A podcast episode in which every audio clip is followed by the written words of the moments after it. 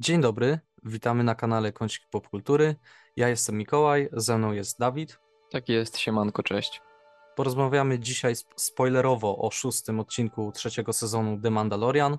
E, będziemy na bieżąco omawiać kolejne odcinki, a więc pamiętajcie o zostawieniu subskrypcji, aby nie przegapić kolejnych filmów. E, jeśli ten film Wam się spodoba, koniecznie zostawcie łapkę w górę i podzielcie się z nami swoją opinią na temat tego odcinka w sekcji komentarzy. No to Dawid, jak Ci się podobał ten odcinek? Odcinek szósty pod tytułem Najemnicy trochę nam rozdał nowe karty. Pokazał nam, że Bokatan będzie tutaj bardziej postacią pierwszoplanową w tym trzecim sezonie, a raczej w jego końcówce, bo już jesteśmy praktycznie mm, e, przy samej mecie. Zostały tylko dwa odcinki. Natomiast jeżeli chodzi o ten konkretnie szósty odcinek, no tutaj przede wszystkim podobało mi się to, jak twórcy się pobawili taką wyobraźnią i kreatywnością, że poznaliśmy nowy świat, taki kolorowy, taki jakby rodem z Alicji w Krainie Czarów. Ja trochę czułem taki vibe tej produkcji.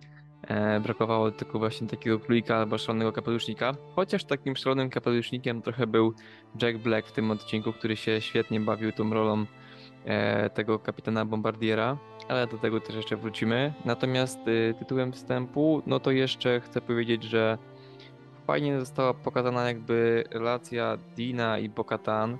E, tylko ja nie mówię tu o takiej relacji jakiejś stricte miłosnej, bo wydaje mi się, że taka nie będzie miała miejsca w tym serialu i w ogóle w tym e, uniwersum.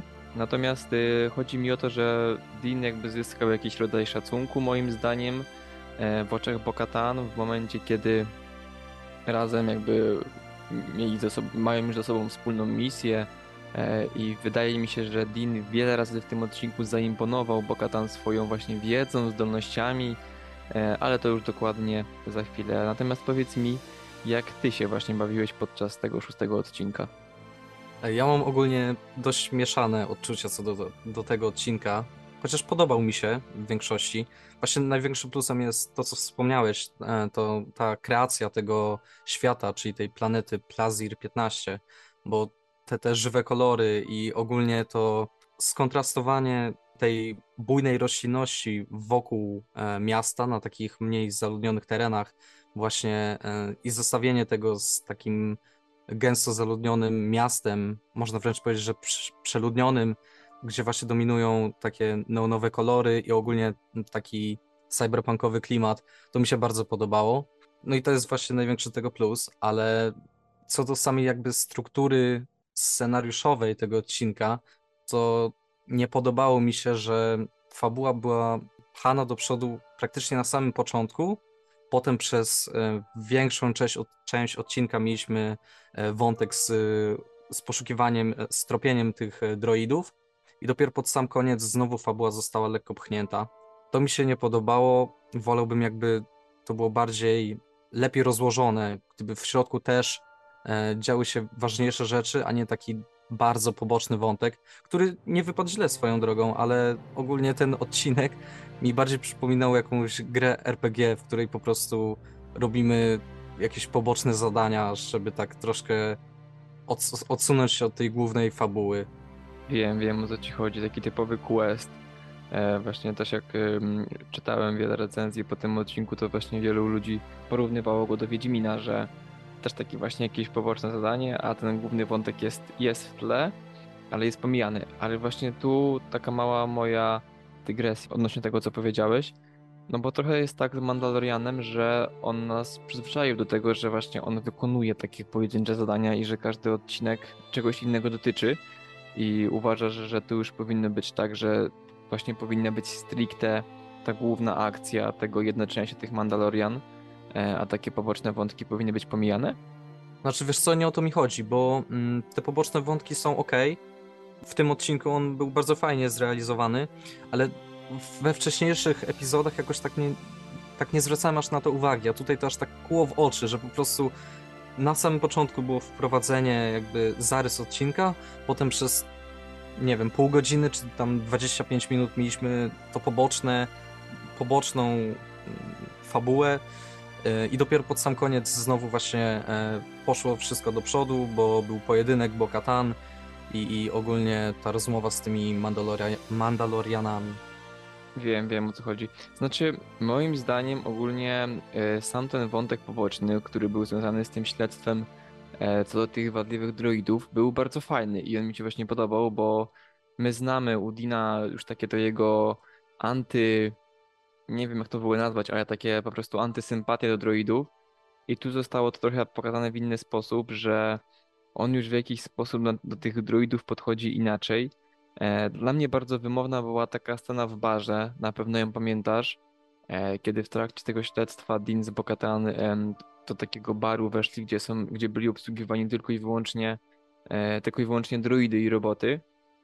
I to e, właśnie była taka scena, która była odwrócona od sceny, którą mieliśmy w Nowej Nadziei, czyli w czwartym epizodzie Gwiezdnych Wojen, kiedy na samym początku już stary Ben Kenobi, czyli Obi-Wan Kenobi, znalazł Luka Skywalkera na Tatooine, e, znaleźli Hanna Solo, który im zapewni transport na Alderaan, to oni też właśnie byli w takim barze i e, tam z kolei było odwrotnie, bo kiedy Tripio i R2D2 weszli do baru, no to wszyscy nagle, nagle zaczęła, nagle w ogóle przestała grać muzyka i wszyscy w ogóle zaczęli e, ze sobą rozmawiać i tak dalej. I tu właśnie ja zauważyłem, ja się poczułem tak jakbyśmy dostali trochę taki właśnie jakby twist, że e, zmieniły się jakieś realia, no nie, że ten świat nam pokazuje, że jak człowiek wchodzi do baru, znaczy to nie jest tak, że tak jest w każdym barze, ale e, tu ewidentnie było pokazane to, że ci ludzie właśnie przechodzą trochę do takiego lamusa, że bez robotów nie są w stanie sobie poradzić bez tych droidów. I mi się to podobało, bo to właśnie tak jakby trochę można powiedzieć, że te Star Wars Gwiezdne Wojny zahaczają o taki nasz tutaj taki, wiesz, przyziemski wątek, że my też dążymy do tej całej robotyzacji, automatyzacji, że kiedyś to roboty będą nad wszystkim panowały i nie wiem, ja tak się trochę, ja tak trochę to odebrałem po prostu, no nie, że ten wątek tych droidów to było takie pokazanie ludziom, e, że co, co, znaczy takich wątków już było bardzo wiele, ale zdziwiłem się, że taka jakby filozoficzna myśl została wpleciona w pojedynczy odcinek Mandaloriana. Tak, właśnie to było bardzo fajnie przedstawione. Z jednej strony to mi się troszkę kojarzyło, skojarzyło z Wolim, gdzie Tak, tak. wszystko było tak zautomatyzowane i ludzie wręcz zostali zastąpieni przez maszyny i oni tam nawet nie żyli, oni po prostu egzystowali. tak Tylko, że tam to było dość przekoloryzowane, tutaj aż tak tego nie widać. Ale zaskoczyło mnie też, że władcy e, tej planety mówili, że ludzie są bardzo uzależnieni od tych robotów, że prze, bez nich nie przeżyliby pewnie tygodnia. I właśnie w, podczas tej sceny w barze byłem zaskoczony, że te droidy, one chcą cały czas służyć. Tak. E, One cały czas chcą pracować, pomagać po prostu ludziom. Ja myślałem, że one będą bardziej jakby, nie wiem, zmęczone, będą miały dość tego, a tutaj tak inaczej jednak to zostało zaprezentowane. No ale summa summarum to śledztwo zostało zakończone e, i tutaj winnym okazał się e, komendant, którego grał e, Christopher Lloyd, czyli znany być może nie wszystkim, ale na pewno większości dr Emmett Brown z całej trylogii e, Powrót do przeszłości. E, Ja, ja uwielbiam te, te filmy, nie wiem czy ty je Mikołaj oglądałeś, ale No oczywiście, oglądałem i uwielbiam, ale w ogóle byłem zaskoczony, że to on, w sensie kojarzyłem skądś tą twarz, ale potem aż po odcinku aż sobie sprawdziłem obsadę i byłem zaskoczony, że to on, bo po prostu no tutaj taką charakteryzację miał inną, tak, że tak. go nie poznałem. No i Tak, przy znaczy- okazji zobaczyłem, że on ma już prawie 85 lat. No ja w ogóle byłem przekonany, że on już właśnie nie występuje nigdzie, a tutaj dostaliśmy go na ekranie i ja byłem od, ja od razu wiedziałem, że to był on jak y, skończył się odcinek i pojawiły się pierwsze napisy końcowe, e, kiedy była reżyseria i, i odtwór, odtwórcy głównych ról. I właśnie wyskoczył Christopher Lloyd, no to złączyłem fakty, że to będzie taki ten właśnie łysy komendancik, który został potem złapany. Ja byłem w ogóle w szoku, że dostaliśmy tutaj w Mandalorianinie, y, już kiedy mamy tyle, tyle lat po tych wydarzeniach z, z prequeli, a tym bardziej z pierwotnej sagi, że mamy w ogóle jakiś wątek znowu hrabiego duku. Został przywołany, że są ludzie, którzy w tych czasach jeszcze, znaczy to był starszy człowiek oczywiście wiadomo, ale ja wiesz, ja nieraz to powtarzałem i też o tym pamiętasz i być może większość naszych słuchaczy, że ja kocham te prequele i takie właśnie wplatanie wątków z pierwszych trzech części albo z Wojen Klonów dla mnie jest fajne. Więc tutaj ten wątek hrabiego duku dla mnie jak najbardziej na plus. I tu się zatrzymam jeszcze na kilka e, minutek, być może tylko na jedno mi się uda. Na samym początku, kiedy była ta scena, kiedy ta grupa e, właśnie tych najemników z, z Mandalore zaatakowała ten statek, którymi lecieli ci Kuareni z kalamarianinami, tak, tak się wymawia te nazwy, aż sobie to zapisałem. To właśnie to też było fajne nawiązanie do Wojen Klonów, bo pamiętam, że były takie odcinki, to był bodajże początek czwartego sezonu, kiedy te dwa jakby plemiona, nie plemiona, tylko bardziej rasy toczyły właśnie ze sobą taką wojnę i w ogóle też byłem w szoku, że y, dalej jest to kontynuowane, że został uprowadzony książę jednej z tej rasy i tam była taka prowadzona rozmowa, że jeżeli tego księcia nie odstawią, no to wybuchnie wojna. Więc to akurat y, dla mnie był jeszcze większy w ogóle szok niż w tym Hrabiem Duku, bo Hrabia Duku to jest taki oklepany już antagonista z Gwiezdnych Wojen, a tu mieliśmy takie coś dość minimalistyczne, ale dość ważne, bo kilka minut na ekranie na początku ten wątek był. Fajnie, że jakby twórcy wciąż o tym pamiętają. E, ale jeszcze co do roli, e, roli Lloyda mm, jako mhm. komisarza Hellgate'a, to bardzo mi się podobało to, jak on zaczął mówić e, o tym, że jest separatystą i że on po prostu uwielbia demokrację. I jak on już się zaczął bardziej w tą politykę zagłębiać, to Bokatan po prostu go tam poraziła prądem i ucięła tak, tą tak. rozmowę. To tak, no, no krótko na temat, dokładnie zwięźle. E, co do jeszcze jakichś w ogóle e, wątków, które wymagają jakiejś retrospekcji, to tak samo, albo nie, tutaj się zatrzymajmy i w ogóle przejdźmy już do tego wątku może Bokatani Dina. Ta akcja poboczna, ten quest, nazwijmy to, to zadanie zostało przez nich zrealizowane. E, nie będziemy tutaj opisywali dokładnie, co się działo. Natomiast co do ostatniej walki, o, ostatniej walki w tym odcinku, a nie do ostatniej walki całkiem. Właśnie, czy dla ciebie miało sens w ogóle to przekazanie tego miecza Bokatan bo, i w ogóle czy sama ta walka o przywództwo, w ogóle jak ty interpretujesz tą postać Bokatan? Czy ona dla ciebie w ogóle idzie w jakimś jasnym dla nas kierunku, czy, czy ona tak krąży nie wiadomo wokół czego? Ja tak w ogóle krążę teraz moim pytaniem właśnie nie wiadomo wokół czego, bo nie wiadomo do czego ta postać mierza, więc może ty mi to w końcu wyjaśnisz. Znaczy wiesz co, bo w poprzednich odcinkach e, zgodziliśmy się, że nie wiemy właściwie, w którą stronę pójdzie Bokatan, czy ona ma jakiś swój własny plan, czy po prostu jednak chce e, zjednoczyć tych wszystkich Mandalorian. Ale wydaje mi się, że po tym odcinku raczej chodzi o to zjednoczenie po prostu. E, no, wracając jeszcze do Twojego poprzedniego pytania mm, o tą walkę, no to mm, i o to przekazanie miecza przede wszystkim, e, bo nie rozumiem, dlaczego Dean zrobił to dopiero teraz. Mm, jakby, no nie wiem, mógł to zrobić wcześniej i po prostu to było takie, nie wiem, niepotrzebne. Mhm. A sama walka, no była ok, chociaż e, raczej jej wynik był oczywisty, że to Bo-Katan wygra. E, ale no myślałem, że to zjednoczenie, e, ogólnie jednoczenie tych wszystkich klanów Mandalorian będzie jakoś bardziej skomplikowane, a tutaj po prostu wyzwała tego Aksa e, na pojedynek, wygrała i już wszyscy się zgadzają. No, to jest takie leniwe, moim zdaniem, po prostu ze strony twórców. No, leniwe to raz, to się z Tobą zgodzę, ale przede wszystkim, e, tak jak rozmawialiśmy chyba tam gdzieś, może odcinek albo dwa wstecz, że Mandalorianin już w ogóle jako serial odchodzi od tego, że to Din jest główną postacią. I tak jak w pierwszym i w drugim sezonie mieliśmy tylko i wyłącznie przygody Dina, i pod koniec drugiego dostaliśmy już tą Bokatan i tak samo ona się już na początku tego trzeciego nam pojawia z powrotem. Tak po prostu ona zaczęła właśnie rosnąć jako bohater, który wyrastał na jakiegoś właśnie lidera, na jakiegoś przywódcę potencjalnego tych Mandalorian. No i tutaj mamy już taki jakby stricte, stricte konkretny moment, kiedy ona wyzywa właśnie E, Aksa na pojedynek. No i tak jak powiedziałeś ty, to było do przewidzenia, że ona wygra, że go pokona, bo inaczej ta walka by nie miała sensu. Natomiast e, w tym odcinku właśnie ta cała ich relacja Dina z Bokatan właśnie miała taki głębszy, głębszy, e, głębszy wydźwięk i sens, bo kiedy właśnie, to już, nie, to, to, już nie było pierwszy raz, kiedy Dean zaimponował jej czymś takim, że umie się z kimś dogadać, że jest jakaś rasa, jakieś plemię, które on rozumie. Tak jak pamiętam, chyba, tak to jeszcze było na początku w ogóle serialu, na początku, właśnie stąd Dean dobrze znał Ugnagchotów, którzy pracowali w tych mm, podziemiach planety Plazir 15, którzy naprawiali te droidy, bo tam właśnie on poznał tego Quilla, to był taki właśnie jeden z pierwszych takich bohaterów, który się pojawił w ogóle w Mandalorianinie.